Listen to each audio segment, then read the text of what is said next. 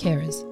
We are a unique group of humans who spend a large portion of our lives caring for someone we love. The role of caregiver is often misunderstood in the community. The enormous additional workload, along with the emotional and mental trials, can be very taxing on a romantic relationship. So, today we're talking all things carer life in relationships and sharing a few of the strategies that we've used to support our own relationship in this very special journey. Hey, we're Kim and Rog, and we're here to show couples how to get the best out of their relationship so they can start living their dream life together. We're a West Aussie couple who are living the life of our dreams. We don't entertain the word should, we think about the future as a field of possibilities, and we let joy be our compass. We've taken the simple idea of working as a team and applied it to our marriage, and it's been a game changer, allowing us to work out what truly lights us up in life and to go after it together. From living in snowy Japan to starting our own house flipping business, we've achieved some big dreams. And most importantly, we feel fulfilled and are having the most fun we've ever had. Hear conversations from inspiring couples, thoughts from relationship experts, and tales from our own lives as we help you to gain the wisdom and skills you'll need to turn your relationship into a real team. These are relationship conversations for real people by real people. So sit back, get comfy, whatever tickles your pickle, and enjoy living the team life.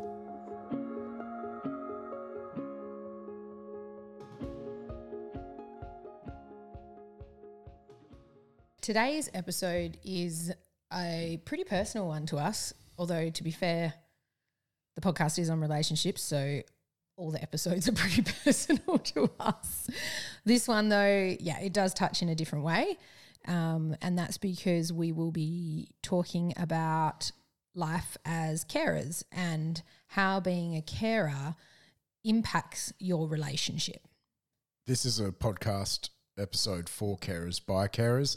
Uh, that's because Kim and I are carers to our, our little girl who needs additional support. And uh, this is really to, I guess, validate some of the the stuff we know a lot of other carers go through, um, talking through our experience as carers and, and how the how we sit and live in the world, and putting a relationship lens on it, of course. Yeah, and hopefully uh, giving a few ideas at the back end as well of things that we've done that have helped our relationship given that we are in a in a caring space and that's that's that's the way our life is long term. Uh, so we'll, we'll get, get to those as well. But let's kick off first for uh, people who might not know what a carer is. So a carer is an individual or potentially more than one person who are supporting caring assisting someone who may have a disability, someone who may be elderly and quite frail, someone struggling with illness, uh, or some other physical or mental condition. It may be mental health based. And the role in terms of, of what sort of support they give, the carer gives to the caree, is very depending on the caree and it, and it varies greatly. So it can be things like helping that person to access the community, helping them to get to the shops, helping them to access uh, social spaces, helping them to access social groups, so socialization, participating in social activities, making friends, catching up with people. It can be helping them to grow their skills, to get to university classes, to get to school classes. Uh, people might need support partners to be able to manage a classroom environment, helping them to access all of the other parts of the world or all of the parts of the world that uh, that people who don't need the care just access without having to think about it. It might be help with some of the stuff that people probably more traditionally think about, like hygiene care. So, some of the things that carees might not be able to manage on their own brushing their teeth, bathing, getting dressed in the morning, feeding themselves. So, there's, a, as you can see, there's a wide range of uh, needs that carers have and different ways in which carers support carers. And, and, a, and a key factor to that is whether they be part time or full time carers, is they don't get paid for it. Yes, carers do not get yes. So that's that's different. When we say carer, great great point, Roger. We're talking about the people who don't get paid for it. Yep. Okay. All right. So so that's basically what a, a carer is. Um, I guess the goal of, of a carer is to support their caree in increasing their quality of life and also increasing their level of independence in the world because we all deserve and have a right to the highest possible quality of life and the most independence that is available to us So yeah, Yeah, and I think you might find that you either, if you're not a carer yourself, you might know someone who is a carer, or this might might it might impact you later on in life. There's approximately 2.7 million carers in Australia. You know, part time or full time. that is just a crazy stat. Like uh, we really have to. Like, what percentage of the population? It's about 11 percent. I mean, eleven percent of the population are carers. That is a huge percentage of us. Yeah, and according to Carers Australia, uh, over half of them feel that their role isn't actually recognised in the community. Uh, and, you know, Kim and I will often see this, and as we'll talk about in a minute, is that it can really lead to a sense of uh, isolation and loneliness. And not only that, is um, other studies have shown that 71% of carers uh, are seen to have poor physical or mental health. So the impact on carers is, is quite large, and their their journey, their story, is a tough one. That that's such a high percentage of carers feel like their role isn't recognised. Can can you elaborate on what that means? Does that mean that people don't understand that it's an additional role, that it's not just a given role as say a relative or a or a parent? I, I think it's just misunderstood what, Yeah. what a carer actually is, and you know, people just focus on their own world and their own lives, and, and, and you know, Kim and I do, do the same thing, you know. But it's it's understanding that you know when someone says oh, I'm a carer to. Uh, you know, a child with additional needs like we are. It's like, well, all kids need care. I'm a carer to a grandparent. Oh, well, as we get older, all all um, all parents will need care. Or you know, my my partner or my husband's um, got early onset dementia, and so you know, my life's changed a bit. Oh well, you know, we all get old. So I think that's it's that sort of rhetoric. It's that sort of um, that's how a lot of people will feel that you know they're not recognized for the impact it has on their life when you really are living a life for someone else. Uh, I think that's such a great point, and I know we're going to get into that a little bit more. But absolutely, the carer role is its own role, and it 100% deserves recognition. And I think, in terms of that mental health piece you then spoke about, the, the, some of the mental struggles that carers have, that's going to be related to that sense that people don't acknowledge and validate the role of caring itself. So, uh, on that, let's talk a little bit about who we are as carers uh, basically, as we've spoken about before, and, and anyone who listens to us would be aware, we have an incredible daughter who is non speaking autistic. She's an extremely bright little girl. Uh, she's determined, she's hilarious, and her perspective on the world is teaching us far more than we could ever, ever teach One her hundred percent. uh, but we do provide significant additional support beyond what a so she's neurodivergent beyond what a neurotypical child of, of six years of age uh, would would necessarily need. So so it is there's a significant caring role in our lives to make sure that she has the highest quality of life and that she has all of the possible opportunities to continue to grow and work towards full independence. Yeah, she has a lot of difficulties accessing the world uh, the way a, a typical child her age would, and there's a, a strong likelihood that she'll continue to need assistance and support full time um, as she progresses uh, through the different stages of her life. Yes, absolutely. Uh, and so and so that's something that we'll always be part of is is supporting that and being that being that carer role, even if you're not necessarily day to day physically doing the actual. Uh, for example, support partner might be someone else. We still organise that. We still have to put that that job of of making sure that she has that assistance in place. So so that's what our our lives look like and you know we changed our lives significantly upon our daughter's diagnosis to take up that role and to to be able to take that role up. Today, we're really Kim and I we're we're being quite vulnerable. We, we do this, we do try to do this in all of our um, podcast episodes. Is give a piece of ourselves to provide a gateway and opening um, some accessibility to uh, to other people to feel they can open up, um, like they're not alone. And you know, as I said, this is a this is a podcast episode for carers by carers. But even by talking about being a carer, there there becomes a bit of a shame cycle in there, which all carers will know about, is where as soon as we take the the focus and the light off the person we care for, that we're being selfish. That you know, how can we talk about how tough our life is when the life of the person we're caring for obviously has it so much tougher than us. And what happens then is that we feel bad for even talking about it. We close off, and actually does us more uh, detriment. It does. It can really impact us in a in a negative way, and then that can impact the care we give to our our little one, for example. Uh, so you know, we're just letting you know that we are we we we do feel this as well. We do feel a bit of shame even talking about this, but Kim and I believe it's so important to validate the experience of the other carers out there. Absolutely, I think this is a great point, Rog. Thank you for bringing this up. We understand that our child experiences the world in a far harsher way than we do, and we're not out here saying that our lives are harder or anything like that. But the point is, we are individuals in our own right. We are humans in our own right, and we do have an experience that is related to being the caregiver that is valid.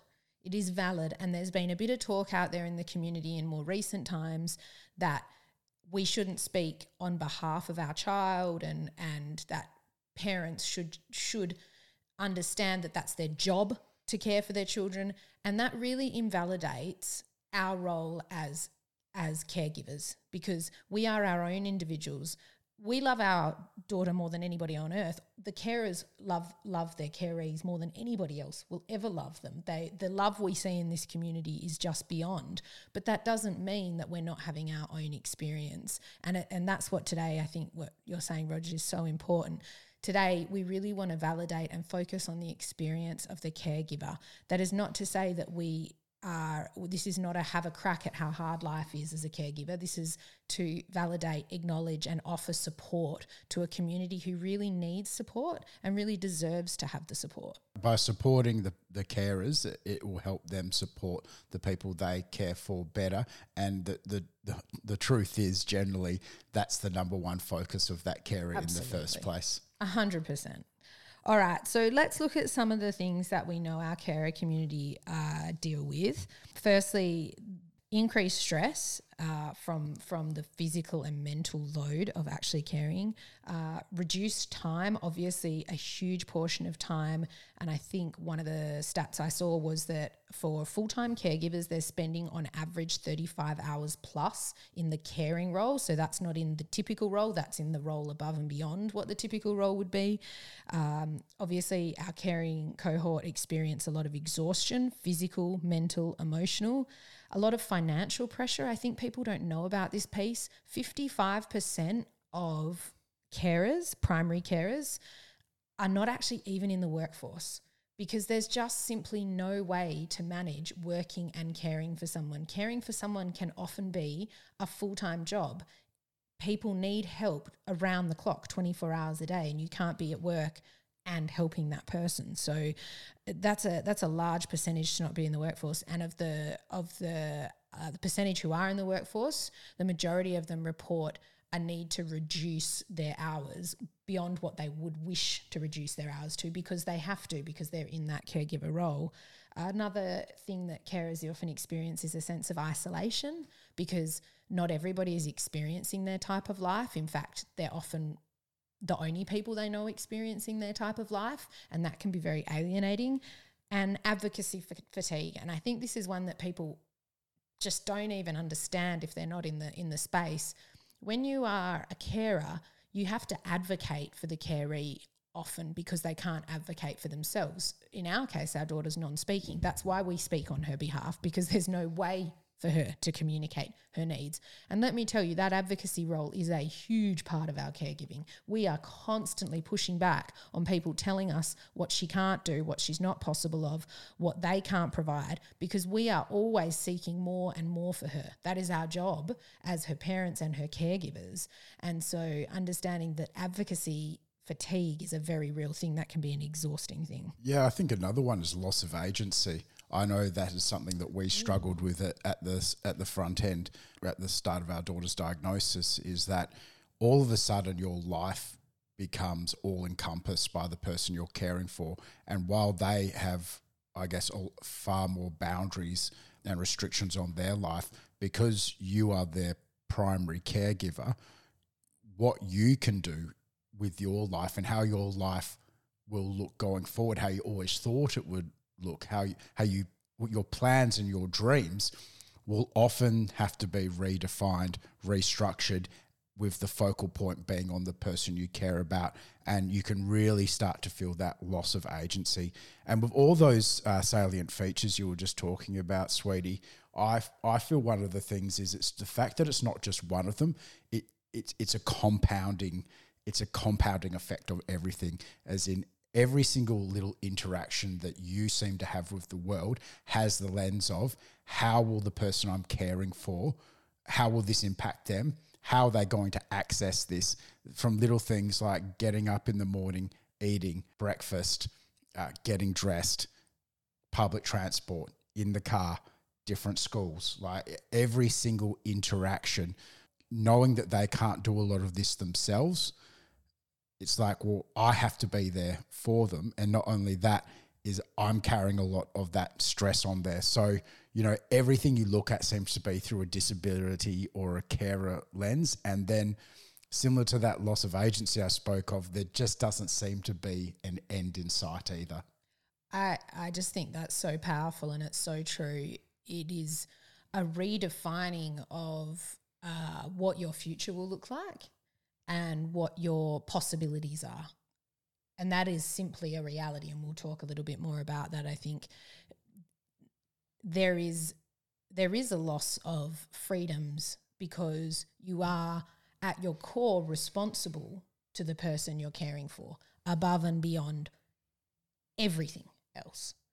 And so you do understand that life is beholden to this that your your role as a caregiver in a in a really fundamental sense your life now pivots around that. That's right and you can see how that of course then will start to impact the relationship you have with your significant other. 100% 100% that and all of the other things that i mentioned before you know obviously being time poor, obviously being exhausted, fatigued, being, you know, spending all of your energy uh, advocating for the for the caree. It's these are things, you know, having financial pressure. These are all things that are going to impact the relationship. So let's let's dive into that because I think, you know, that's really what we're what, what, lens we're putting on this today. We are carers, but we are carers in a relationship, caring together.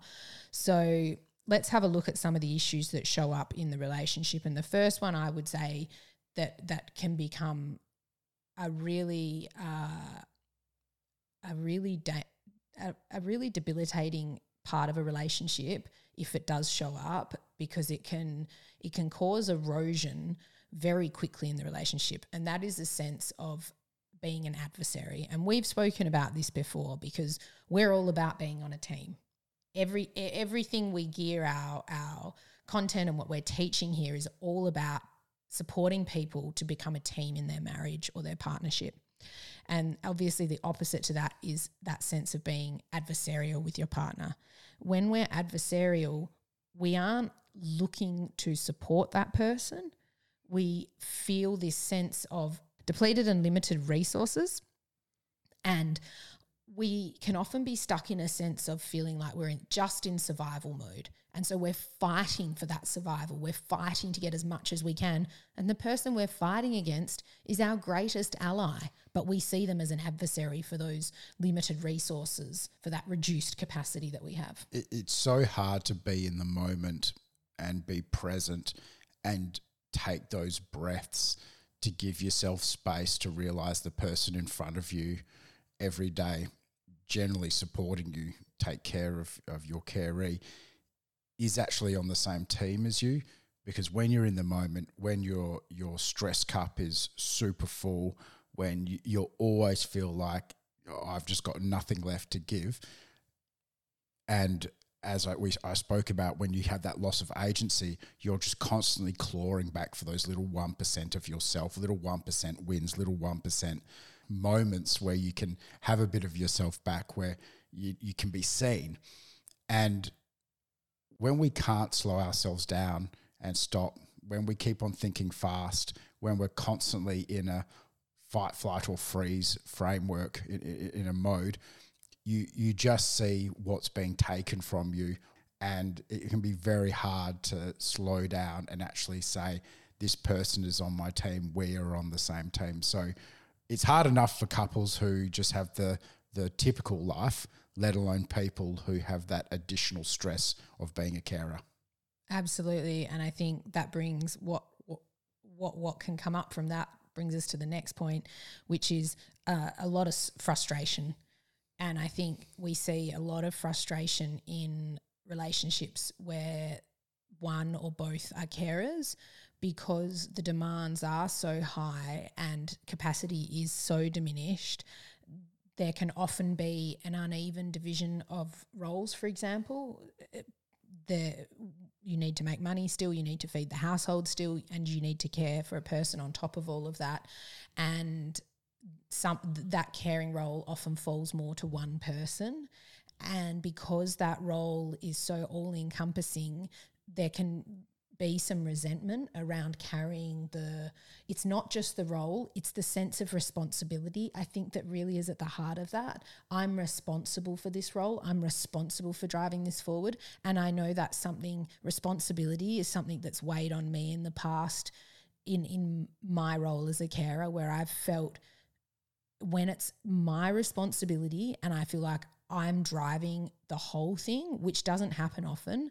Sometimes it can fall into that pattern because I am very proactive and I, I like to do a lot of stuff off my own back. And without stopping to check in with you, I can then get this sense where I'm doing all of this and it's on my it's on my conscience if the change gets made. It's on my conscience if we find the support that we need. And that can make me quite frustrated what I find is when I check in with you, you're right there. But I've I'm I'm a runner. Like I run off in different directions. That's part of my personality. And when I've talked to you about it and said I need support, I feel like I'm alone and that it's my responsibility and that if this doesn't work, I've failed. It's when we've talked about it and you said I'm right here with you, what can I do to support you in this? It's just really helped to let go of the the sense of responsibility being all on my shoulders. Yeah, it's it's you know we talked about briefly like the financial, the additional financial cost of ra- raising or caring for someone is quite significant. The fact that if you're a full time carer, you're not getting paid, so one of you in the partnership is likely gone off to work, you know, to make sure that you can pay for everything. And of course, what we see then is that people don't I guess, appreciate the work that each other's putting in. And as we've spoken about before, is, you know, equality is not always a 50 50 division of labor and chores and um, care. It, it's about being there to support each other, switching up the roles intermittently if you need to, being on the same page, and then lending a hand and being empathetic and saying your pleases and thank yous. That all those little things that, that can add up because the, the stats tell us that it's 70 to 80% of carers are actually women, which means that the blokes are often the ones at work if, if, if that is if that is true in your household. Kim and I have a different situation where when our little one was first diagnosed, they oh, we were living in Japan, and Kim came home with our little one because they didn't have the supports over there, and sh- she needed to be in a English as a first language country, um, and also for us being closer to to home. I, I worked for nine months away from Kim to make sure make sure we had enough money to buy a house in Australia and to actually spend a bit of time just focusing on our little one because we had no idea what life would would look like and that meant Kim had pretty much 100% of the responsibility of not only taking care of our little one day to day but setting her up in a daycare set, setting up her therapy supports and and so much more. While for me, I was flying back cheap flights so we could save up as much money possible. Not doing enough at work. I was lucky I had a supportive boss, because I could never do enough in my um, job as a general manager. When I when I came home, I had to look help and support Kim full time. So there was a lot of times where we got really frustrated with each other. Kim would get on the phone and say, "Come home, come home," and I'm like, "I'm I need to make money, so we've got somewhere to live. You know, we've got all these additional costs of caring for our little one who's going to need all this additional support. Uh, we have to sell our house in Japan. We we have to reimagine our lives, and we did. And so that's why Kim and I actually got to a stage where we ran our own business together. You know, we went. We can see how the division of responsibility as labor can lead to frustration and lead to the other person not being seen. But we also, by talking to each other, by knowing that we're on the same side, we realized that there is a way through it. Agreed. Was a that was a that was a that was a tough time in our lives. It there definitely was a lot of frustration in the division of roles and and a lot of misunderstanding. We were both doing the absolute best we could. And I will say that despite that frustration that was present, we were committed to the path we had agreed on. We were committed to, and that's why we were on that path, and that's why we stayed true to that path. We, we had to because there was just so some of the emotional challenges you go through is like, what's my daughter's life going to look like for the next 90 years? What happens when I'm gone? You know, who who's going to look after them? What is life going to look? How's their life going to be? They're not going to fit into society. You are hundred percent right. It's and that's another one of the things that shows up in couples who are one or both are, are caregivers, and that is that is the emotional challenge of being a caregiver because it's not just about what you're doing today as a caregiver. It's often a fear of the future or and a huge amount of energy expended planning right now to get the best supports in place. It's definitely the the emotional toll that it takes can be huge and can certainly show up in the relationship.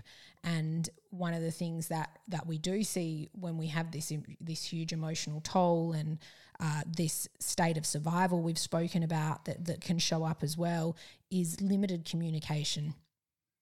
And what happens is in in the in our relationship we've seen this before as well if we're really in a state of survival and that is that you just become focused on the caregiving role. That's all that you can feel that you can talk about. It's all you feel that you can focus on because humans, and I just explain this really briefly humans are wired to fix problems. At our core, that is what makes us human and differentiates us from all the other animals on earth. That's why we're at the top of the food chain because we want and have evolved and learnt how to fix problems. Now, when you become a caregiver, there is a challenge you have that you cannot fix. And that is extremely difficult for humans because we are wired to try and do that. And we spend a huge amount of energy and effort trying to do that. And that can really pull us into that, what I'm saying, that, that survival state. That means that we just evolve around that one idea of how can I how can I make this bet situation better? Yeah, you, you put the blinkers on, Yes. head down, bum up, and you, you're just focused on the operations of just survival, just day to day, getting through the end to the end of the day. And it doesn't take too long before you wake up in a week, two weeks, months, years, and you haven't actually had a deep conversation with the person who's sleeping next to you every night because every conversation revolves around either your child or the person you're caring for or the day-to-day operations which take up so much of your time and energy.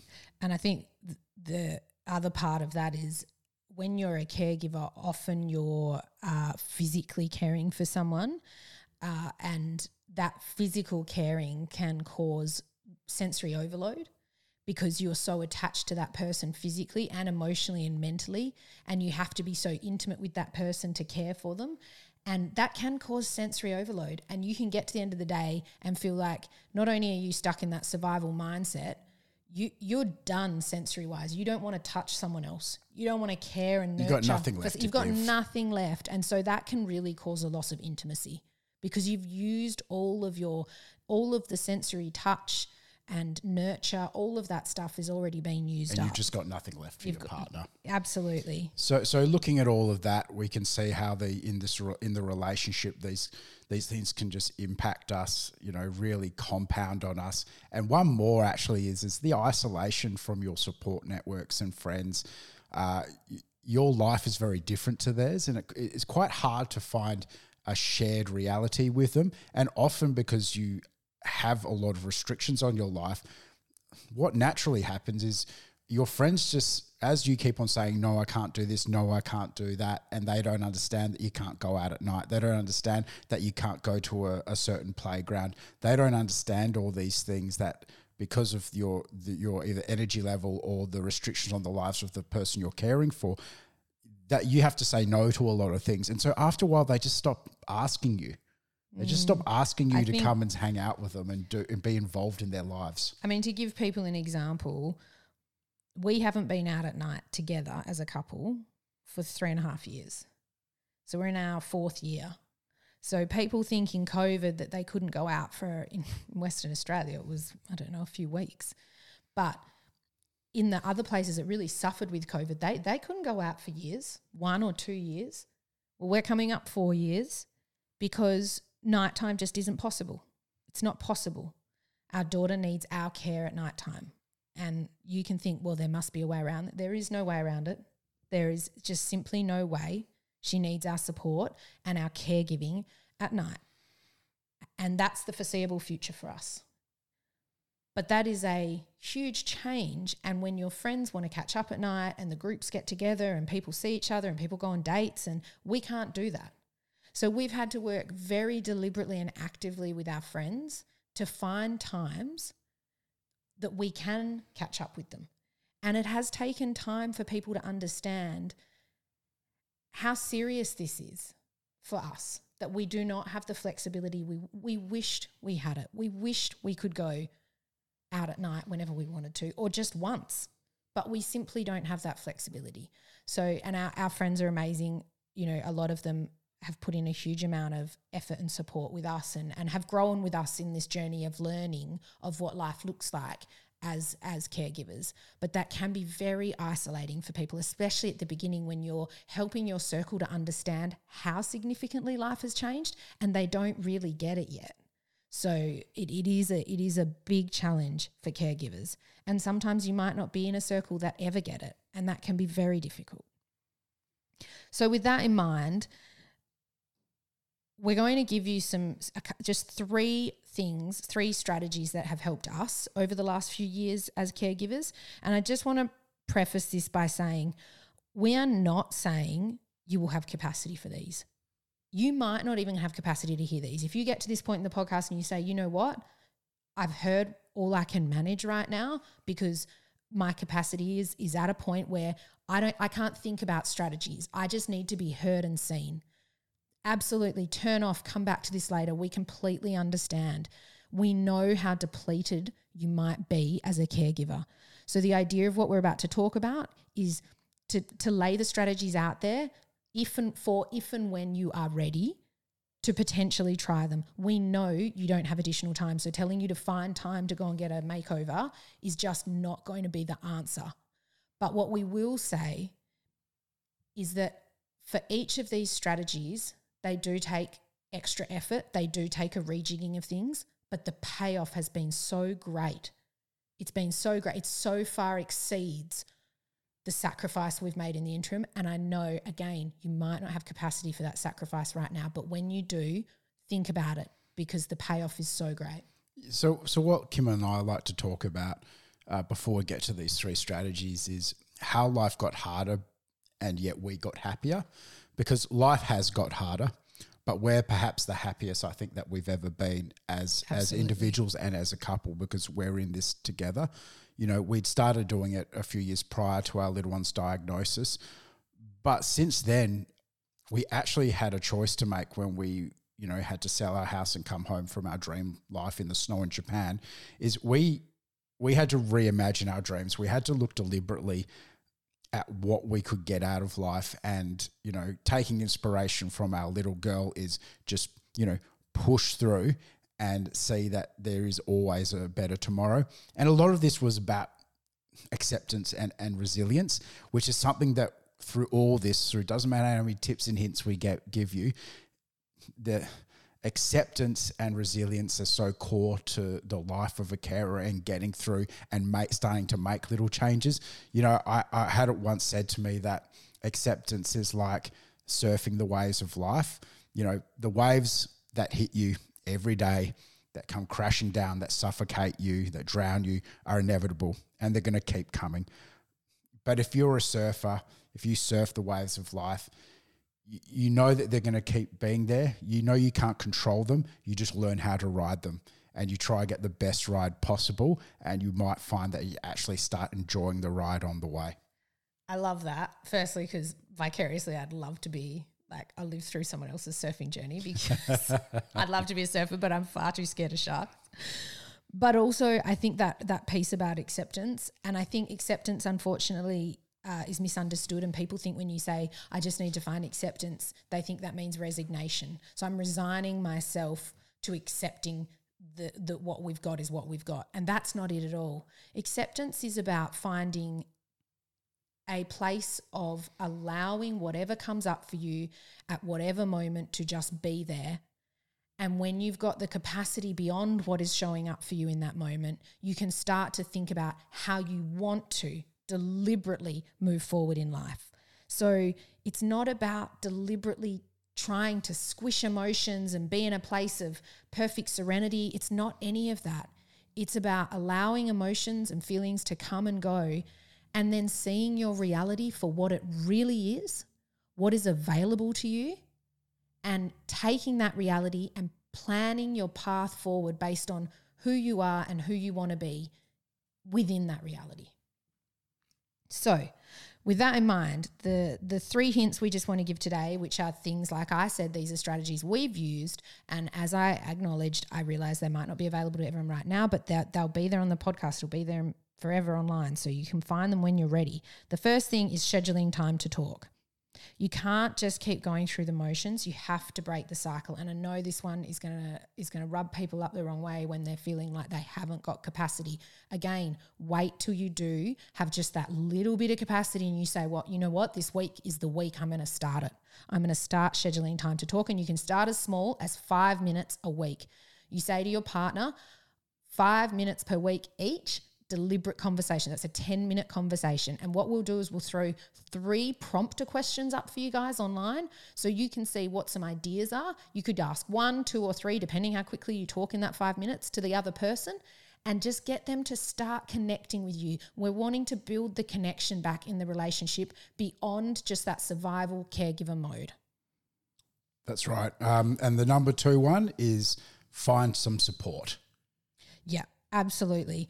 Uh, this can look a million different ways, but again, we know capacity is reduced. So, what we're saying is ask yourself today if this is something you want to look at today. Maybe it's next week, maybe it's next month, but what is one step I can take at that point in time when you're ready to start moving toward getting more support. It might be just getting the funding for the supports. That's step one. Remember that everything is one foot in front of the other. Nothing is going to change overnight. You're going to have to go through the motions and the journey, the motions of the journey.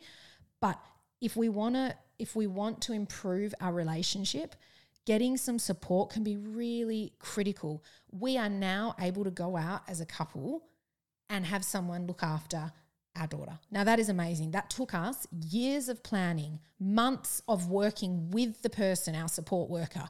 These, these are not simple solutions. And, and it's still restrictive as it's, Absolutely. it's four hours a week at the same time every week. But for us, it's so liberating. And it was you know six months in the making and months and months of getting our little one used to having another person in her house in her space. And now they're besties. More than six months. It was years of planning. You have to get the funding first. You have to go through all the steps. 100%. and i'm not trying to say this to scare people but the reality is it is doable. One foot in front of the other and you will get there. But just start with that one step you might have to go into deficit in terms of your energy to to pay off this future benefit Abs- it's and it's been game changer for us, right? It has absolutely. And the third is find your tribe. This could be uh, online, it could be in person, whatever is available to you. Again, this is capacity related, but we all know that social connection is really important for our mental health. And as we spoke about, when you're a caregiver, it can be very, very isolating. And we want to promote these, these activities, these undertakings, like finding your tribe, that are going to give you back a little bit of space for your relationship.